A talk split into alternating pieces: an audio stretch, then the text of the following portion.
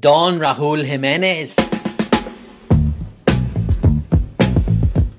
How amateur is that? Like you don't even see that down the park. If they, if they lose, it provides great content. I am supporting every team that plays Brighton. I'm not making a documentary this year about how shit my club is. Mudman, thank you as always. Who would you rather lose it to, by the way, me or Johnny? That's Sophie's choice. Like.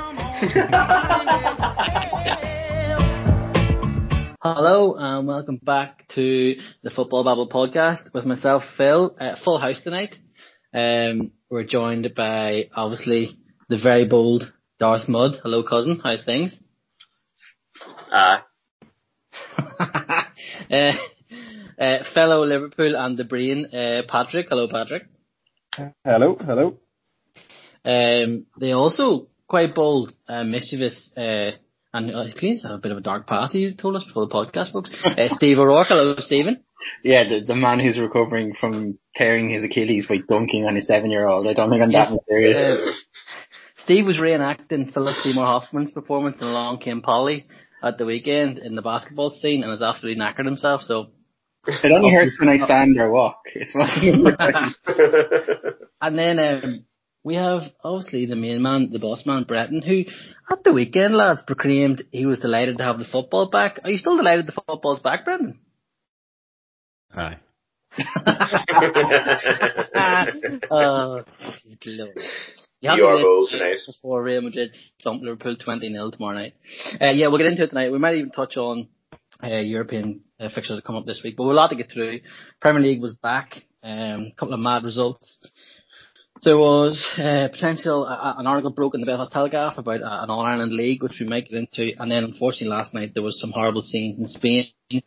Uh, a, a racism riot has reared its head again uh, between Cadiz and Valencia. We might touch on that and how the Spanish football authorities seem to not deal with racism. Uh, but we'll get into the Premier League first. Um, Breton, we'll rip the band-aid off, get it out of the way. It was the first game up at the weekend since the return of international football. What happened? Good question. Um, combination of different things, but I think um, it comes down to what going back as far as Conte, um, sorry, Lampard, they've all said it like the the mentality of the Chelsea team, especially when when they go behind or when things aren't looking great, um, leaves a lot to be desired. Um, I think uh, obviously the sending off didn't help, and then uh, you're just kind of looking to someone to sort of take control or, or you know with a bit of leadership on the pitch, and you would probably look to someone like Jorginho. Um, Rudiger wasn't on the pitch. Um, Christensen had to come on. Um, but again, he's not a natural leader. Uh, so you, you probably are looking to Jorginho, maybe someone senior like Giroud as well, but again, not on the pitch. Um, and Jorginho, one of the worst games I've ever seen him have. Um, and also when things go badly, he seems to go quiet as well. Um, he, he- he's so good, you know, when Chelsea are winning, everything's going swimmingly, pointing and shouting at people. And um, but once there's a couple of mistakes creep in, um, it just seems completely haphazard. Chelsea were all over the place, really. Um, and as much as they weren't good, like I think we do need to praise West Brom as well. Like I thought they were unreal. Um, uh, again, everything they touched turned to gold, and every shot they had basically um seemed to be an absolute scorcher. Pereira was out of this world. Um, Robinson when he came on scored two crackers as well. Um, but yeah, I think it's it's a real it's a mentality thing that's worrying. Um, because of all people to come against West Brom, obviously they can't go unbeaten to the end of the season under Tuchel. But if there was a performance like this, you would have expected it against a much better side. And I think like it, it'll be a test now, like coming straight straight into Porto. It'll be very interesting to see who he, who he trusts going into that game because yeah, there's a lot of players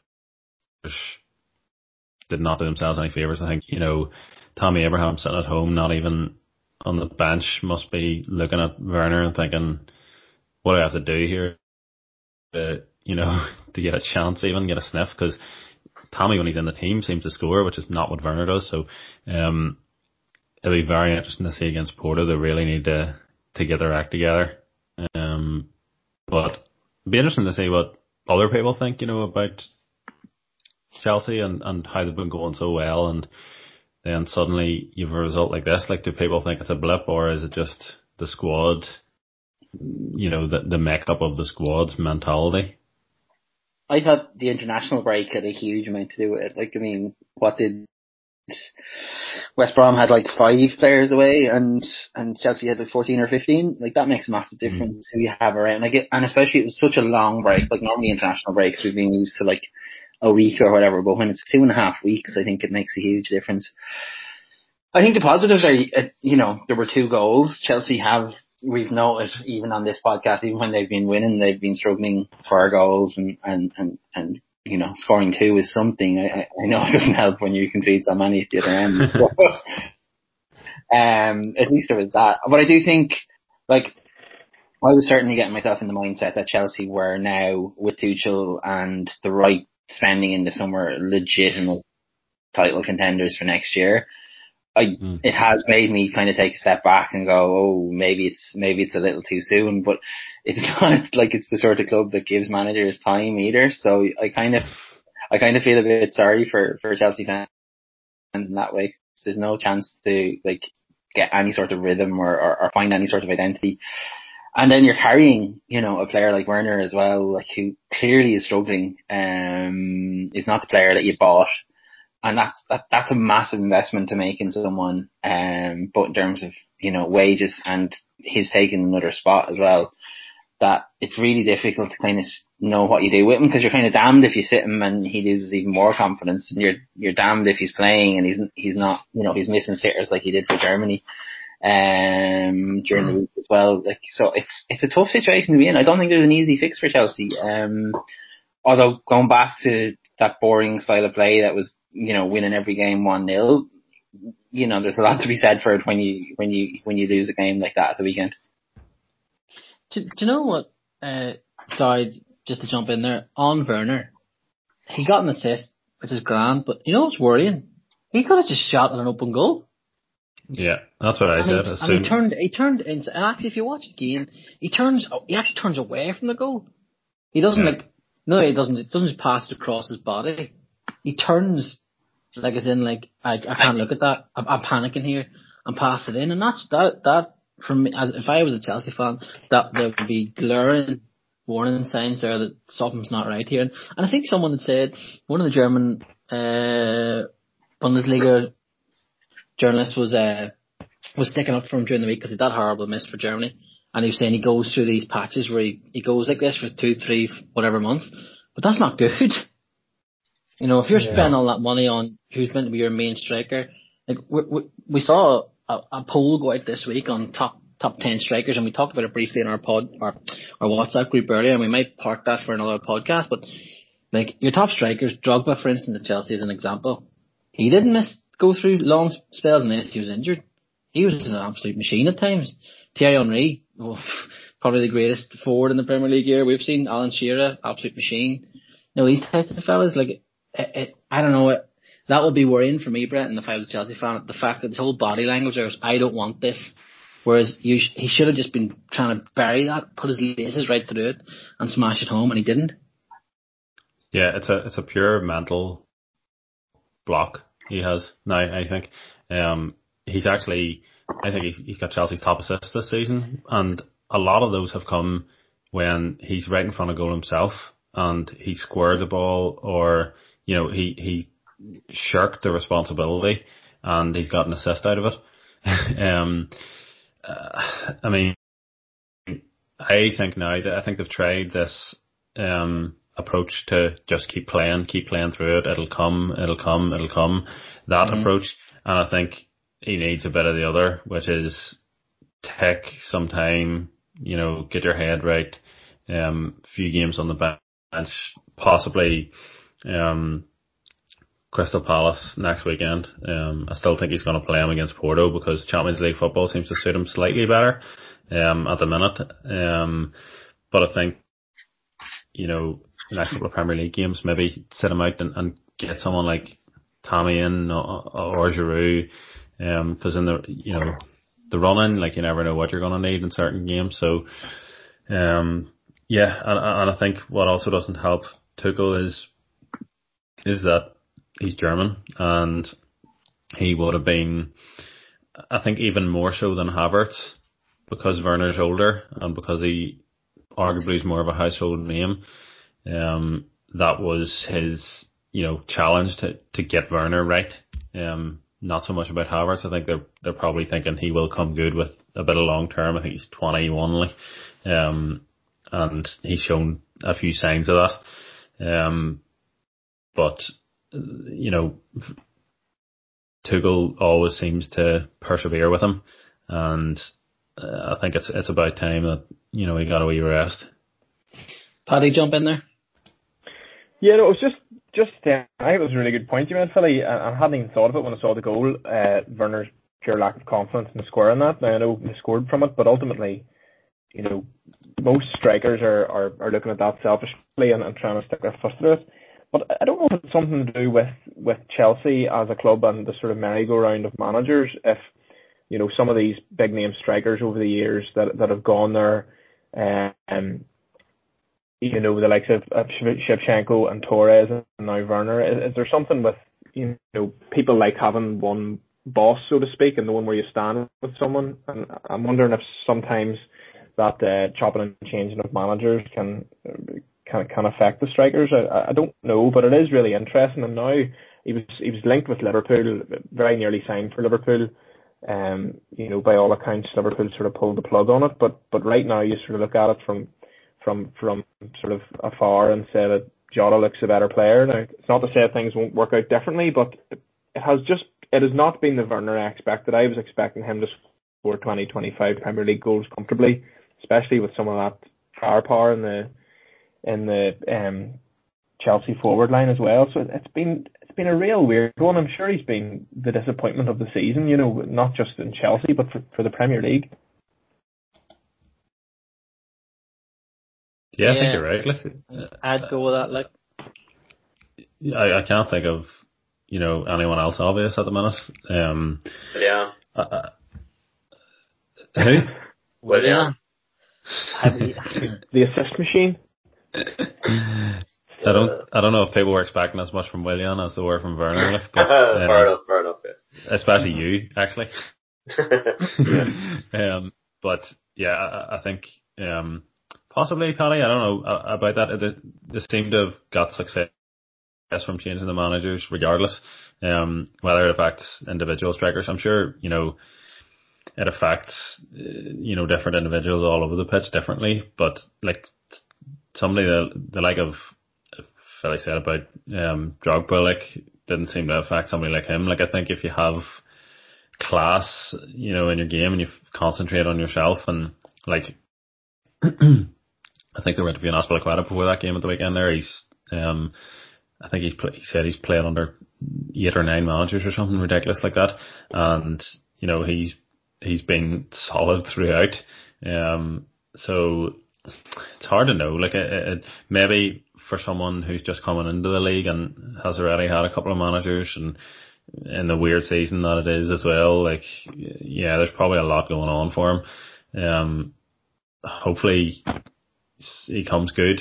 That's all you can hope for at the minute. Um, but in the meantime, in this last sort of third of the season, I think Tuchel has to just concentrate on on the team's overall goals and sort of set the Werner thing to the side and maybe hopefully hope he has a good Euros or something and get his confidence back up. We will we will touch on the Liverpool Arsenal game in a minute. Uh, but Steve, Manchester United, what yet again came from behind uh, to win a league game, and uh, Brighton for 50, 60 minutes looked so comfortable, and then I don't know, I don't know what happened with Graham Potter's side, but their wheels just seemed to completely fall off. They they were comfortable in possession, they were keeping the ball really well, and then they all of a sudden start to panic. Then they invited Manchester United onto them, and then Manchester United sucker punched them. Yeah, I, I have to be honest. I turned it off at halftime and started watching The Irregulars on Netflix, which I highly recommend. Very good show. Um, because the first, the first half was everything, everything that is wrong about the Ole Gunnar Solskjaer Manchester United era. Like, the, just nothing, nothing was going right. And, and it's, as soon as the team set up the low block against them, they, they just struggle so, so much. Like they just can't break. And for whatever reason, like Brighton kind of abandoned at half time. Like a, a lot has been said about Solskjaer must have had, you know, rip roaring team talk or whatever, but I felt like Brighton kind of abandoned their game plan a little bit. And when the first goal went in, I kind of felt that the second was, you know, just from what I was following it on Twitter and stuff like that, it felt like United were kind of a bit all over them. So, um, my God, West Ham just scored an amazing goal. Uh, Jesse Lingard, former Manchester United player, of course. But, um, sorry, uh, yeah, it, it, look, it's, at this stage of the season, it's it, in the Premier League. It's just about getting that second or third spot. I think, uh, Champions, and they've almost guaranteed Champions League qualification at this stage. I think it's job done. I think the focus is going to be on the the Europa League from here on in. And uh, I, look, it's again, it's it's the same problem that come up every week on the podcast. It's it's you're stuck with Solskjaer if he keeps winning these games and if he qualifies them for the Champions League and stuff. Um, but I thought that like I, I thought Cavani was useless last night. It was as bad a game as I've seen him play for United. Um, I thought Pogba eventually came good in the second half. I still think Fernandes hasn't played a good game since Christmas. So, like, it's a win, but Jesus, it was watching it back this morning. It was very hard fought, like in the end, and much more so than it should be for a, a, a home game against Brighton. But United, like I think it's is that eight of the last nine goals at Old Trafford have come in the second half. They definitely kind of are a second half team there, even though all their struggles really this season has been has been at home. So look, you'll take the win, uh, but I think Thursday is going to be a more important game than they do in the Premier League in the next few weeks. Yeah, it's it's every time we talk about this here, if we mention Ole Gunnar Solskjaer, someone moans at some point. But as you just said, that first half summed it up, and then it sounds like it sounds. If it comes from me, a Liverpool fan, it sounds like I'm being biased, but his attacking players pulled him out of a hole. Uh, yet again towards the end, uh, possibly as well. Brighton should have had a penalty. Not really sure. Nah. Well, I, well, I know what Harry Maguire was at. He was just being clumsy, like, but Yeah. um, that's just his natural state. But uh, yeah, it'd be interesting. You go into the game against Granada on Thursday night, which which won't be easy, but um, that'll be the main aim for United now. And as you said, he's got them. More or less guaranteed now. Uh, Champions League football next year, which would have been his aim. And I think yeah, it's just probably- it's just a shame that like there was that run of games, you know, Sheffield United, Everton, kind of. there was a few games in a row where they'd just kept winning when they went top of the table that time. If they'd just kept the momentum, and though momentum doesn't exist, sorry. Um, if they'd kept that, if they, if they kept that run of form going, like they could, they could have like carried that as legit title contenders because I don't. Like City are clearly a class above everyone else, but it could have been a closer title race than it has turned out to be. It's a shame that the all the drama in the Premier League is really around who's going to qualify for the Champions League. It's there's a little bit of drama, I suppose, now around who's going to go down with with the results at the weekend, but like most of it is kind of. It, it's hard to get excited about a Champions League race, isn't it? Compared to a title race or a relegation battle, like it, it just Yeah. feels, it just feels like a weird thing to get excited about. Even if your team's involved in it, like it's Yeah. it's a Yeah. it's, it's like a weird fake sort of drama because it's not it's not the same as a team possibly dropping out of the league or winning the league. It's just nowhere near it. So and and in those title like I said, a title race or a relegation race, teams that aren't involved, their fans are still into it, whereas other fans don't really give a toss who makes the Champions League. Do you know what I mean? If you're not involved, they won't care. I- I'm not going to watch that in last day of the season because I don't really care what happens. Whereas it's different if the, but uh, we'll see what happens. The, the top four race between Chelsea, West Ham, Tottenham, Liverpool and Everton is wild. So that'll definitely run on. Um, let's talk about Arsenal and Liverpool uh, at the Emirates on Saturday evening. Johnny, we'll let you go first. because I know you prepared for this, and then Paddy can also take over and give his thoughts on Liverpool's performance. You watched the match back today. So much respect for doing that. Fair play. Uh, what what were your initial thoughts after watching it back, and give us your summary then of, of the events on Saturday night? That's poor. Be quite honest, like it's the worst performance I've seen from Arsenal this season. Uh, like I gave up on Arsenal before Christmas, really. Like, um, I think most of you know that anyway. But I thought Gabriel had his worst game in an Arsenal shirt. I thought he was terrible, especially for that Salah goal. What was he doing? It was terrible. Why was he sliding in there? Like, I mean, Salah just made an absolute dick out of Leno as well. But I also thought had a, a poor game. I thought he done really, really. He could have done a lot better for that that first goal. Um, I don't know. Like, what? I told you before we came on, I have 13 bullet points here, like, and I don't even know where to start. I really, really don't. Like, D- go from the top at number one. Round them off. well, I thought Leno was perfect for the goal, like I've said. Like, the ball in for, for Jota was fantastic. Like, let's not take nothing away from Trent. Like, um, you could really see, I thought Trent was in particular very, very up for the game, like, especially after being left out of the England squad. Um, Ceballos is, is for me now in the same bracket as Mustafi. Like he can literally get the fuck back to Madrid out of my side. I'm sick of seeing Dani Ceballos play for Arsenal. He's just, he's a terrible footballer. I mean, he, he's had a few good games on and off, but he's just been nowhere near good enough. And you can understand why he hasn't made it at Madrid. He should not make it at Arsenal either. Uh, I told the lads before we came on, I actually watched the highlights first to kind of see what the whole drama was and see what the if the attack was really that bad. And the highlights showed nothing of the Arsenal attack so that's why I had to watch the whole game because I actually wanted to see what they really you know attempted to do in that game. Um that was shocking like the, the shape was terrible. Uh, I think that Gary Neville pointed out on Monday Night Football there about Chambers telling Pepe to go and press and there was none of that whatsoever. Uh I don't know. Like, uh, it, kind of makes me question, like, where does this leave Arteta now? He must be thinking it's him or the team. Like, one one or the other has to go. It's these guys or me. And you know the way football is now. It's easier to get rid of a manager than it is to get rid of a player. Um, Aubameyang again, like the haircut for a start. What is he doing? He's club captain and he looks like something that should be like a Disney villain. Like it's friggin' ridiculous. like I don't, I don't understand why Arsenal give him this contract if they're not going to build a team around him. You know, it's he's playing out left, and yes, he's played out there before, but he just doesn't seem interested. He really, really doesn't. Like, and Martin Odegaard must be looking around him thinking, "Well, screw this. Next year, like, I'm not coming back to this absolute nonsense." Like, and anyone who thinks Arsenal are going to even win the Europa League are absolutely kidding themselves. There's absolutely no chance. I think Lacazette and Pep and Aubameyang should be sold to try and raise some funds. And Pepe has been at Arsenal now for two seasons and he hasn't produced really anything. Really, he's had a few good games, but he's been hot and cold. He's done nothing. Like my God, Williams probably contributed more this season than he has. It's just it's not good enough. Like for a guy that cost over seventy million, like I would take prime Alexis Sanchez right now over prime Aubameyang.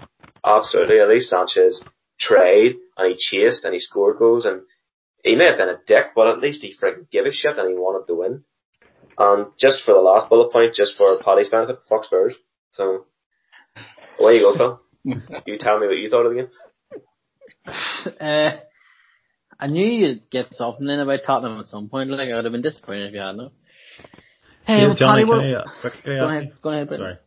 Sorry. I just want to quickly ask him, um, do you think there's anything in Arteta, like basically sacking off everything in the league and trying to win the Europa League? I know he said they're, they're not going to win it, but like they've kind of absolutely nothing to play for now in the Premier League. Do you think he's like put that into their heads and like the mentality has shifted? Like, Well, you still have to keep the run of performances going, like, you know, momentum, like, keep winning games to get the habit of doing it, like, and a lot, I know a lot of people did say Granit Xhaka was left out of the starting team and he was a big loss, and fair enough, he, he probably was, like, you could see when Kieran Tierney went off, like, Arsenal just completely went to shit.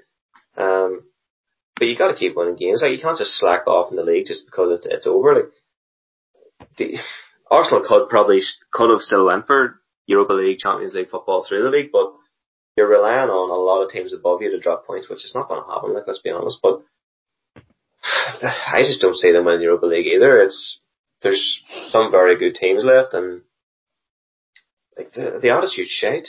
Like I I know Aubameyang may have had personal problems outside of football this year, but his attitude's been shit nonetheless. Like you know, going and breaking quarantine rules and getting a tattoo and all, and just he doesn't even do any post match interviews either. You know, for club captain, he, he done one recently after Arsenal won a game, but then hasn't done one ever since. Like you know, he's just he's just a joke. I just I couldn't be arsed with him anymore. Like it's just he's an absolute man child. He'd rather associate with bloody YouTubers and all that shit than actually be a captain for Arsenal Football Club.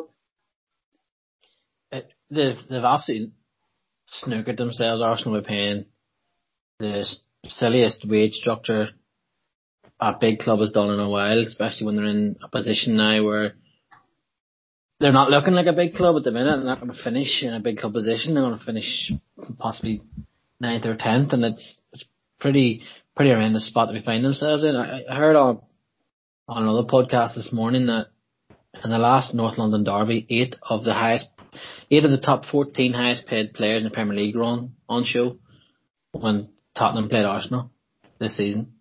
That's insane. That's and that's no disrespect to Tottenham and Arsenal. And I know we jest and we have a bit of crack and all like, but like they they are they're two historic clubs. Like the two clubs you see in the Premier League, the two clubs that have challenged, or either Tottenham have challenged recently. Arsenal have won the league and they've won trophies and different things, and they're the third highest uh, league winners in England. They've put themselves in another Ozil position. That's what they've yeah. done here with the Aubameyang contract, and I think they would have learned, and they haven't it, and it's also the Willian deal too. And you're looking at it now, like I know Arsenal fans aren't huge fans of Arteta at the minute. Some of them aren't, uh, and I can get that too because you have to you have to vent your anger at something when your team's not doing well. But he has such. I I I I said last season it reminds me of the job Klopp has when he, pardon me, took over Liverpool. But this is even bigger. Like this is even tougher. What Arteta has because at least Liverpool behind the scenes were starting to half get things right. You know, the structure there, wage structure, transfer structure, that caused a lot of, like me and Paddy know, caused a lot of annoyance because we were looking us to buy players and spend money on certain players and wasn't happening. But they had a plan, whereas at Arsenal it just looks like they're just panicking and then lumping money at whoever to try and keep players or lumping money in free transfers. And it, it they're in big, big trouble of just going off into the abyss for a while. Yeah, we're not a Man City or a Chelsea or PSG that we can't Need to afford to just yeah we can't afford to just pay money to a player and think oh that's alright well we'll just buy the next big player. Like we we can't do that. Um and it's very frustrating like you know we like you mentioned Willian there which is a stupid deal three year contract. Uh, a club he spent I think it was eight years at Chelsea were only willing to give him a two year contract at most and course, we're the idiots that come and give him three years and probably on a very high wage as well. Like, um, yeah, he was one of the players. Yeah, Gary Neville's thing on Monday Night Football was very interesting. Like he, he described uh, a couple of Arsenal players as the little mafia, you know, the likes of Aubameyang, Lacazette, and Pepe, um, and just their whole attitude. Like, and I think, to be quite honest, when Aubameyang was missing from the team there for a, a short period, I thought Lacazette really upped his game and was a lot better and he thought he benefited not having a Aubameyang in the team. You know, you see you see players now on Instagram put up all videos at the training centre and all. And Black as I put one up this week of Aubameyang coming back and he was walking about like an an absolute idiot. You know, this guy's what thirty, and he's stupid braiding his hair and he just looks like an absolute asshole. Like and doing all these live videos with his brother on YouTube or sorry not YouTube, Instagram and with fake guns and all this here bullshit and I'm just like you're a guy that just has too much money now and it's all gone to your head. You know, you need to grow up like, you know, you're captain of Arsenal like uh Steve mentioned in the, the WhatsApp group earlier with the likes of Tony Adams stuff like Tony Adams will kick a Aubameyang up and down the Emirates like he was still playing, tell him to wise up. It's just, it's just so annoying. It really makes you not really bothered with football. Like you know, you know the whole situation. Like I couldn't be arsed with him. Like and I've written off this season from before Christmas. It's just, uh, I don't really know what else more I can say about them. Like you know what I mean? Just got to that stage. It's funny that like we, we talk about club captains like they should represent the heart and soul of the club and in a way Aubameyang kind of does represent Arsenal at the moment because there's clearly talent there but it's absolutely not being used to its fullest potential at all and uh, I, I just think the very first appearance I had on this podcast I think it was after United Arsenal beat United wasn't 1-0 earlier on this season and I was kind of like I've not been an Arteta fan from the beginning, and I think he's out of his depth. I saw someone tweeting last night that if he wasn't so good looking, he'd be sacked at this stage. Um, he is handsome. He is a very handsome man. Like, but I, I kind of get what they're trying to say as well. That like, you don't like if Sam Allardyce, for example. Uh, I'm not saying Sam Allardyce is an ugly man, but if Sam Allardyce in charge of this Arsenal team playing the way they're he playing, is. he'd be a lot more kind of in pro. I, I think Arteta is getting away with, with, with murder really, like, to be honest, because I, I don't think he sets them up well. Um, except against Manchester United, who they seem to play really, really well against for whatever reason. Um, but I do, like, I think be fair to the club, like, there's a certain element of luck, like, Phil mentioned, like, this being very similar to when Klopp, Klopp took over Liverpool, like, but like, if you think about the last kind of three seasons, or three or four seasons, uh, Liverpool wanted to sign Götze but Klopp was overruled and they got Mane instead. They wanted to sign Julian Brandt, he was overruled and they got Salah.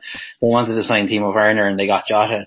Like, there's a look element involved there as well. Like if, like that Liverpool team with, with and Brandt and Werner, very different team than the one with Mane, Salah and Jota, you know?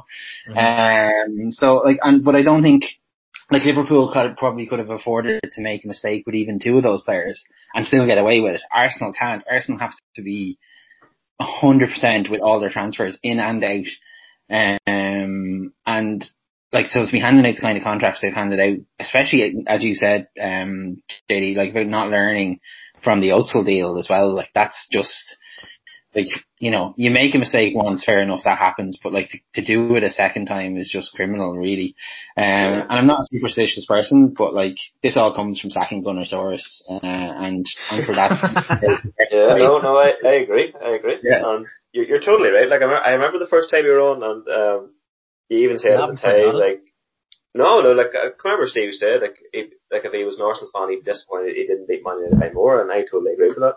Yeah. But, you know, take nothing away from Liverpool on Saturday. Like, I know we've talked a lot about Arsenal, but Liverpool were, it seemed like back to their best. You know, they were fantastic. And as bad as Arsenal were, Liverpool made them look extremely bad. And, you know, you could have, I mean, you could have put anybody in centre back for Liverpool on Saturday night and Arsenal wouldn't even have touched them. Like, they didn't even touch them at all. Like, but, I mean, like, you just would have been so comfortable. Even so, like, you know, we were great. Like, and I thought Trent looked back to his best as well. And, you know, Salah just made an absolute dick out of my boy Gabriel, like, but it is what it is, like, um, I, I thought Arsenal would have put up a bit of a better fight, in all honesty, you know, if you look at Liverpool's record since probably the beginning of February, they've been a bit hot and cold, but, well, it is what it is. We'll play, we'll play Sheffield United on Sunday in the late kickoff, and Arsenal haven't won a late kickoff on a Sunday all season, so great, crack. Paddy, let's get into it on Liverpool here. What did you make uh, of Liverpool's performance and who impressed you? Yeah, well, this is sort of touching back on Arsenal. We were good, but we didn't we didn't really have to be good. We had to just sort of turn up and we would have won. I I I don't think I've seen a you know one of the bigger teams or one of the traditional big six play that badly ever. Like I can't remember it. Like it, they were they didn't lay a glove in Liverpool and Liverpool had two you know, fairly rookie centre halves. This should have been a lot more positive and you know, uh, I know you've already talked a wee bit about Arsenal, but I, you know, it's a worry. But a positive, maybe Johnny, is the fact that Saka and Smith Rowe weren't playing, and they could be the core of something special going forward. You know, a bit of a clear out, and you know, I think our Arteta's circumstances have been difficult enough. Um, you know, whereas Klopp had a few leaders, even whenever he signed, you know, the likes of Milner and Henderson were already there, you know, sort of whipping boys into shape, although it maybe didn't translate into results on the pitch uh, initially. But, but I, I just look, look at Arsenal and just like, it's just a real dearth of, of leaders, a real dearth of men, and, and like you touched on Obama, he's just a big child. Like I, I would wouldn't want him anywhere near, you know, a club I supported, uh, especially being the, the the captain. So it's a worry, but. Uh, notwithstanding, Liverpool Liverpool were good, like played well. It was good good to get a win when needed a win, especially with um, you know, Chelsea dropping points, Leicester dropping points, Everton dropping points, Spurs dropping points. It ended up being a fairly perfect weekend. I know West Ham are playing right now as well, so I think one of you mentioned that there were one up possibly. Lingard They're scored. two so- up now. Oh, they're two up, right? So um, it's nearly a perfect weekend for Liverpool. Uh, Liverpool were good. Fabinho in midfield was class. Um, I think he's really stuck to claim. I think he's the best defensive midfield player in Europe. I, I really can't think of anyone who's better. Like uh, you know, Kante is an excellent player, and and Kimmich or Fernandinho is maybe past his best. And when Verratti plays in the six, he's class. But uh, all those boys, I still think Fabinho is the best player there. And to have him missing from the midfield all season, really playing centre half has just hindered us so much. So having him back was class. And then Trent was sort of back at it, which was great. His decision making was a lot better, and you know apparently it sort of spoken with Klopp quite a bit over the international break, and had done a bit of work on his sort of final ball again, and picking the right pass in the final third, and thought he was amazing. His, his uh, deliveries were, were such a threat, and so varied. Like he was whipping whipping sort of balls in like like Beckham. Other times he was you know sliding it in, or he was cutting it back. He just has you know his right foot is like a Swiss Army knife. He was class and Jota just showed how how important he's been, and and it's sort of gone under the radar. You know, we sort of focus on the, the two centre halves getting injured or three centre halves getting injured, but Jota's missed three months, and he's really his signing has been vital to sort of maybe keep the front three on their toes, and he just showed it again. He's so clinical, and for for a guy who's knee high to you know grasshopper, he, he seems to be unbelievable in the air. So a lot of positives, yeah. In, in, in Jota's last five games for club and country, he scored six goals and four of them have been headers. Like, Crazy. he's not a freak in the air. Well. I was talking to another Liverpool fan, an actually journalist, Phil Green, uh, he does stuff the Backpage Football, and we were chat- chatting last night about it. He reminds me of like, he reminds me of Torres a little bit. He's not as powerful, um, or as big as Torres was, um, but he just reminds me of where he is in the box, just his mannerisms, way he goes about things. And he, he like, as you, that's a great point you made, Paddy. Like, a lot of it has been made of what Van Dijk missing Gomez and then Matip, uh, Thiago getting injured too, and, and him struggling for form, and Trent struggling for form, different things. But the absence of Jota, every game now he plays for us, and even when he plays for Portugal, he just seems to just seems to become more important. So hopefully for Liverpool going forward, he can play a big part in whatever happens the remainder of the season, and a big part in the Euros for Portugal in the summer. I mean, tomorrow night against Real Madrid, um, he'll be chopping at the bit to get at them. Obviously, the next Atletico Madrid player. But another point you made as well, just to go back on Arsenal, because sometimes it, it's, I think anyway, it makes better podcast if you talk about the team that has maybe lost, not as in a, in a bad way, but you can sort of, you can just get more out of it. I think, and just on Arsenal, Emile Smith Rowe and Saka, like Johnny, as Paddy said, they have. You said to me, you said to us, sorry, about 20 minutes ago, you're not enjoying Arsenal, and there's no one, you know, it's just annoying you, and they're annoying you, and you just want to fight the Aubameyang. Just be honest, you want to fight the Aubameyang and Willian in a table ladders and chair match, WrestleMania. Let's get it on. But Emile Smith Rowe, Smith Rowe and Saka, they're two players you should be building your Arsenal love around. Like, they're two players that can bring you forward. And I love Martinelli too. I I'd Yes. love to see him get a run of ten games. So I I. think he's class. Yeah, Where has he gone? that that's that's another thing that's really frustrated a lot of Arsenal fans. Like to be honest, it, I haven't really been that frustrated about it because I just haven't honestly give a shit.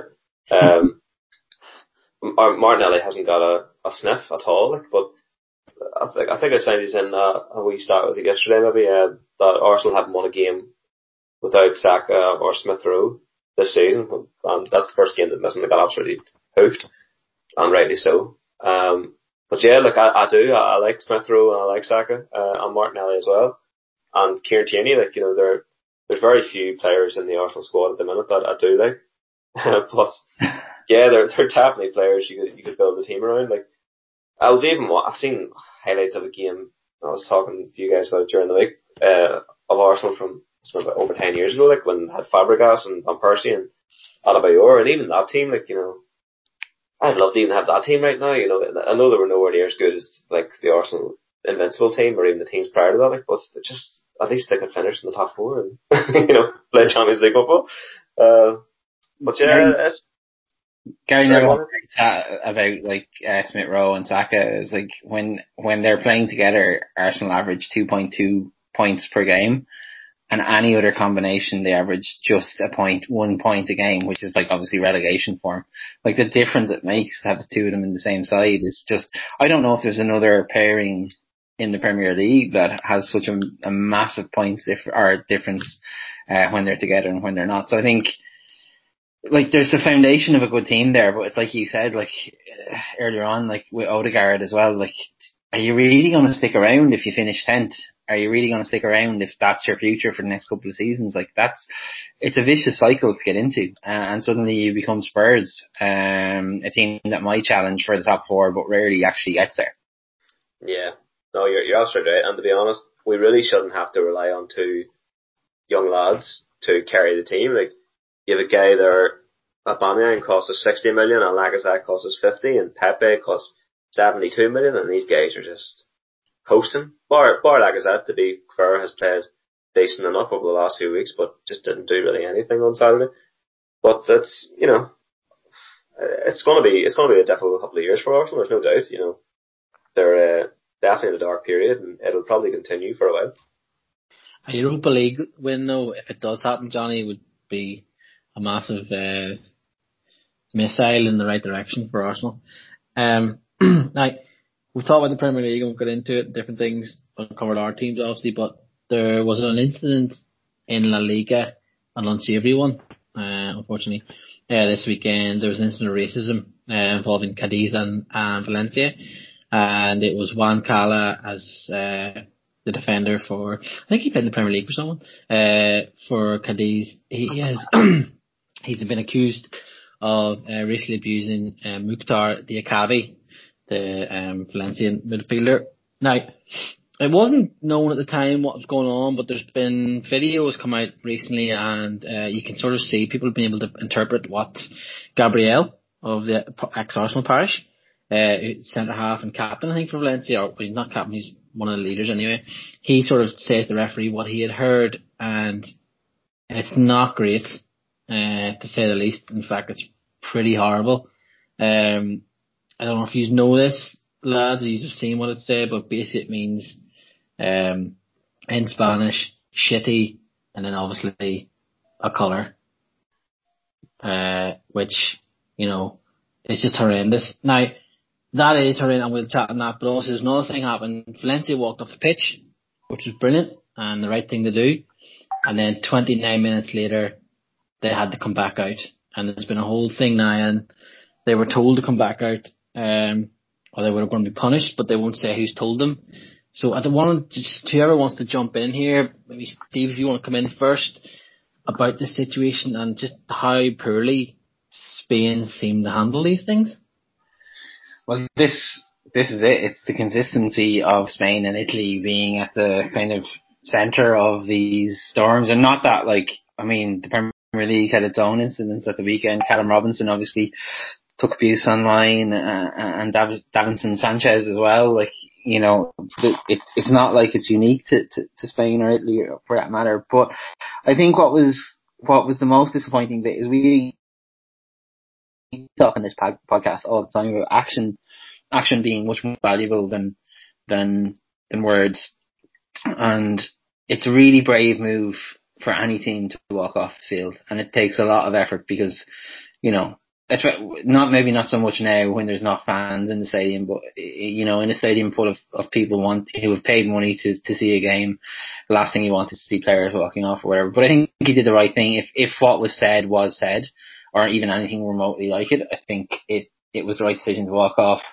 Where it gets murky for me is that it, the inference from what I was saying, I follow, follow quite a few uh, Spanish football journalists and you know, the inference seems to be that La Liga basically told them that if they didn't go back out, that they'd forfeit the game, which, you know, is A, cowardly and B, a sign that we really need in the world game to bring in a rule that you can't be docked points for walking off for racism. This needs to come down from FIFA or UEFA or whoever it needs to come down from. But I mean, if we have that, then no team is going to feel like they have to go walk back out onto a field in a situation like that. And I think it tells you everything that like Cala, I think it was Cardiff, were they in the Premier League when he was with them? But he was definitely with Cardiff anyway. Um, but I think it's telling that he was substituted at half time. I think that as as as non-admission admissions that something shouldn't have happened go, that was absolutely a non-admission admission. Um, and it's just horrible to think that this happens. Like, I mean, to, like, you know, we had in the, the PSG game, obviously in the Champions League earlier on this year, like a fourth official identifying the player by the colour of their skin. And you're just going like, there are ways of, of identifying people without mentioning what colour their skin is or any physical deformity they have. Like, especially if you're a fucking professional, like, you know, and it's just frustrating that it's 2021 and this shit is still happening. And, you know, all credit to the players for walking off in the first place and an absolute shame on whoever told them that they had to go back out there. Like that's, you know, Cala is obviously the, the, the biggest, you know, I suppose, um, criminal is not the word I'm looking for, but you know what I mean. He's the person we should be focusing on. But the the, the next subject of our ire should be whoever in in a suit because it's always someone in a suit told them they had to go back out. I mean, that's almost as bad as what Cala did, um, because it's just, it's giving in to the racism and we shouldn't ever do that. We really shouldn't. Yeah, it's, it's not a good look, Brenton. Sure, it's not for La Liga to just completely, if they have, if it has come from this, as Steve was saying, and I think we probably follow some of the same Spanish journalists, Stephen, they're in, initiating that league has come down in Valencia and said, listen, and Valencia in a bad spot too. They're still trying to avoid relegation. They probably will stay safe, but they're still in and around that that mix. So come out and put the pressure on them to come back out when a teammate has been racially abused here. Yeah, and um, I've seen some some arguments about, you know, should have just seen it through, and and yes, that is true, and I can see, you can sort of see both sides of it. Like, eh, not, I mean, I don't mean you can see the league side. I mean, you can see where they struggle to, to make the decision to, to stay off because, you know, Diakhaby's probably sitting there saying, listen, go out. Like, I don't want to be, like, I don't want it to be my responsibility that we, we get drop points and, you know, he was, um, taken off and, like, it's, it's horrible that he was the one that had to go off the pitch as well, which I, I think is absolutely disgraceful. Um, but I think there needs to be, uh, Steve's right, like there needs to be some sort of law that allows, like it's basically just protection of rights. Like it, it allows them to to walk off if, if somebody's been racially abused and not have that, you know, somebody coming into the dressing room being like, right lads, you've got 20 minutes here, you know, or, or else we're taking points off. It's it's just an absolute joke. And I would like, you know, obviously you're saying you know about Valencia they can't really afford to be docked points, and you know you'd like to sort of see it in a in a team who who maybe don't need the points as much and they actually are are able to see it through because if a team was able to see that through and suddenly La Liga have to publicly come out and say oh yeah, that team that left the pitch because of racist remarks, yeah, we're we're taking points off them and, and we're fining them. Like, how would they make that announcement? How would that look? You know, PR wise, um, you know, I'd like to see that situation play out because what you know, what body or what organisation is going to be happy to actually physically go through and do that, um, and and the the blowback from it will be you know, you can imagine how how catastrophic it would be. So, uh, yeah, I, I think that's the that's the final step that that needs to happen next time something this happens. Like it needs to be seen right the way through, um, and the blame shouldn't be on the the team whose player has has suffered racial abuse.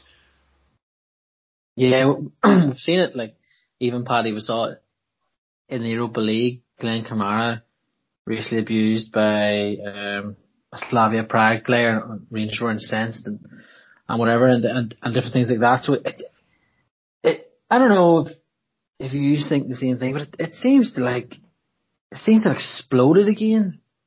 Like, all these racist, um, attacks on players and like, on social media, uh, even though we're trying to do everything and, and people are taking the knee and it's been highlighted and, and racial injustice, I, I don't know, maybe maybe because it is in the such in the spotlight now, maybe that's what I'm thinking. But it just, I don't know if you feel the same, Paddy, but this seems to have properly reared its head, its head now, where every weekend we're we're seeing an incident of something happen. Yeah, it's it's hard to know if it's increased or not, or if people are just reporting it now because it seems to be a safer space to come out and uh, and say. I'm sure people have spent decades are more ignoring these things on the pitch because they felt they couldn't come forward to authorities and no one would listen. But it's it's good that they're choosing to do so now. I suppose another couple of factors: the fact that there is no crowd at the minute, and these things are getting picked up, and people can get sort of easily found that way. Um, and also just I suppose the general political feel in Europe. There's a lot of sort of rise of, of nationalism and, all these things that just maybe have have added to it all. But yeah, like just what the lads were saying, disgusting stuff. Um, although I think that this is just another point of view, not necessarily mine, but um, it's tough. Say say this fella who came out with the, the, the terrible remark. Is it right for the team to lose points whenever 15 of the 16 in the squad didn't do anything and, and, and don't think that's a problem? Should we be completely you know, slamming down hard on him and saying, right, you're not playing for a year. Um, you've got to give six months of your wages to charity or, or something. I don't know what the answer is, but I'm just trying to offer an alternative sort of point of view. That's a valid point. Like it, I know. Do you think Johnny? I guess I suppose. And, what was telling as well, Cala came out on his own, and the teams coming back out. He didn't come out with a team. He came out on his own uh, and then obviously was substituted. So it it would be probably where they would start. I'd imagine where they would f- fine or dock points off that team, uh, just to make a stand. But I don't know. You think Johnny would? He should more focused on the player himself and and, and sort him out, or, or do you think it's fair to, to, to punish the team as well? Basically, I kind of just echo everything that the lads have said. Like it's it's just it's terribly disappointing that this is still going on. And like you said, Phil, like it, it is quite strange. Like all these, you know, racist remarks to players is it just came about again suddenly. Like it just seems to be happening every week. Um, it's just very strange. Like you know what, especially with no crowds in the stadium. Like you know, there's normally that noise, and it would be harder kind of to make out what a player's saying. But like who's really in these stadiums now? Nobody. You know, you can basically hear what a player is saying to the other one, and these guys are just idiotic. I, I don't know whether it's just, you know, in the heat of the moment in sport people get angry, but there's absolutely no way in any case or situation where you should use language the way these guys have. You can understand you're frustrated if you're getting beat or whatever, but there's no need for that type of stuff. Like, just it should not be within any sport. Um, but to like to say to guys, you have to come back onto the pitch or we're going to deduct your points or whatever. It's like that's what message is that sending? You know what I mean? Like it's I don't know, like uh, football just seems very corrupt and it has been corrupt for years and we, we, we thought we were maybe taking steps towards, you know, a better future last year when the Black Lives Matter stuff came in and it's just, it just feels like it's never going to change, does it? Like, like I, I don't know, like it's just, it's very sad and I don't know, FIFA and UEFA, they all need to take action. Like, I seen Thierry Henry left social media over the last week and he said he's not coming back until something is done about it. But Thierry, it seems like he'll be off social media forever. That's yeah. scored. Sorry, for, I know this is really serious, but if Wolves have just scored one of the best goals there, this is an incredible game of football. Uh, I think I think it is worth pointing out that of all the things that happened in this, the only one player got a yellow card in this situation. Uh, yeah, and, and that was horrible. Who was racial abuse? like, yeah. I mean, this is what I don't understand. And I, I think Patrick made a really good point there. Like, should we punish the team rather or punish the team when it's it's one player who's kind of maybe let the side down. I think whatever it takes to stop it, and if that's if that is the six month you know ban or a year ban for the player, or if it is a team that point, whatever it is that's going to stop this happening, um, that's the right punishment. And I think we're better off given how often this seems to happen now, we're better off erring on the side of too much punishment than too little. Um, just, just to stamp it out. Um, but I think it's telling that we're seeing more players reported, but we're seeing more people don't care that they're being reported. Like there was a time when, you know, you know, it's a completely different thing, but if you were caught speeding or you were caught drink driving and your name would appear in the local paper and you, you know, you'd be terrified that people would find out that you'd done it. And now all of a sudden, like, young lads, 15, 16, are sending racist abuse to footballers online and wearing it as a fucking badge of honor. Like, uh, you know, as, oh look, I made a name for myself. So we've, we've really kind of, I think this is a wider kind of societal issue, um, much as anything else. And there's nothing, there's nothing you, I, or anyone else on this podcast or listening to this podcast can kind of, to, to, to do about that. It's a, it's a much wider discussion, but it, it's, it's, it's in, it's mad to me that, we're still having this conversation in 2021. Um, and maybe, maybe, maybe to a certain extent, we, you know, we're, we're benefiting from, from white privilege to a certain extent in the sense that we don't live this, we don't experience this, and this is something that, that, you know, people of color experience, have always experienced it, it never went away, and it was just, for us it did, because it wasn't public, it wasn't, you know, on our Twitter feeds, it wasn't in our football game. Um, and maybe it just has never gone away. And this, we're just seeing it reemerge because it's becoming more high profile. But yeah, I think a, a lot of really good points there, um, around the, uh, around the idea of maybe punishing the player more than the team. And I think, like, there aren't racist football teams, but there are absolutely racist footballers. So yeah, maybe the, the, the concentration should be on the individual rather than the whole. Yeah, I'd go along with that. Um, hopefully I mean, Sid Lowe had a brilliant piece in the Guardian today, and I've sent it into the lads about what had happened. And one of the haunting images of the whole incident is the fact that um, Diakhaby is just stunned, as you said, Steve. He's getting yellow carded, and then he's sitting in the stands watching his team and watching Cala play for a little bit after the incident, and it's just heartbreaking for him. And obviously, Davinson Sanchez and Callum Robinson the weekend getting racially abused as well. The more we talk about it, the more we people mention it and they say they're outraged at it. Hopefully it'll stick soon and uh, things will start to change, but it's it's going to be a long, long, long process. I imagine. I think we've sort of run out of time this week for the podcast. We're gonna we'll park the potential United Ireland League um, for another time because it, it's going to grow legs. I imagine that IFA and the FA have got involved. Uh, that was a report that came out in the Belfast, uh, Sunday Life, I think it was yesterday. But I think that'll probably do us for this week. There's a lot of football coming up this week, obviously, in, um, in the Champions League and the Europa League. We might try and squeeze in a bonus one, depending on what happens this week and that. But, um, as always, catch our podcasts across all your podcast apps. Uh, I just look for the football babble. Get us on Patreon, Brent. What's the link? Patreon.com forward slash football babble. Thank you. Boys, thanks very much for coming on. Speak to you again soon.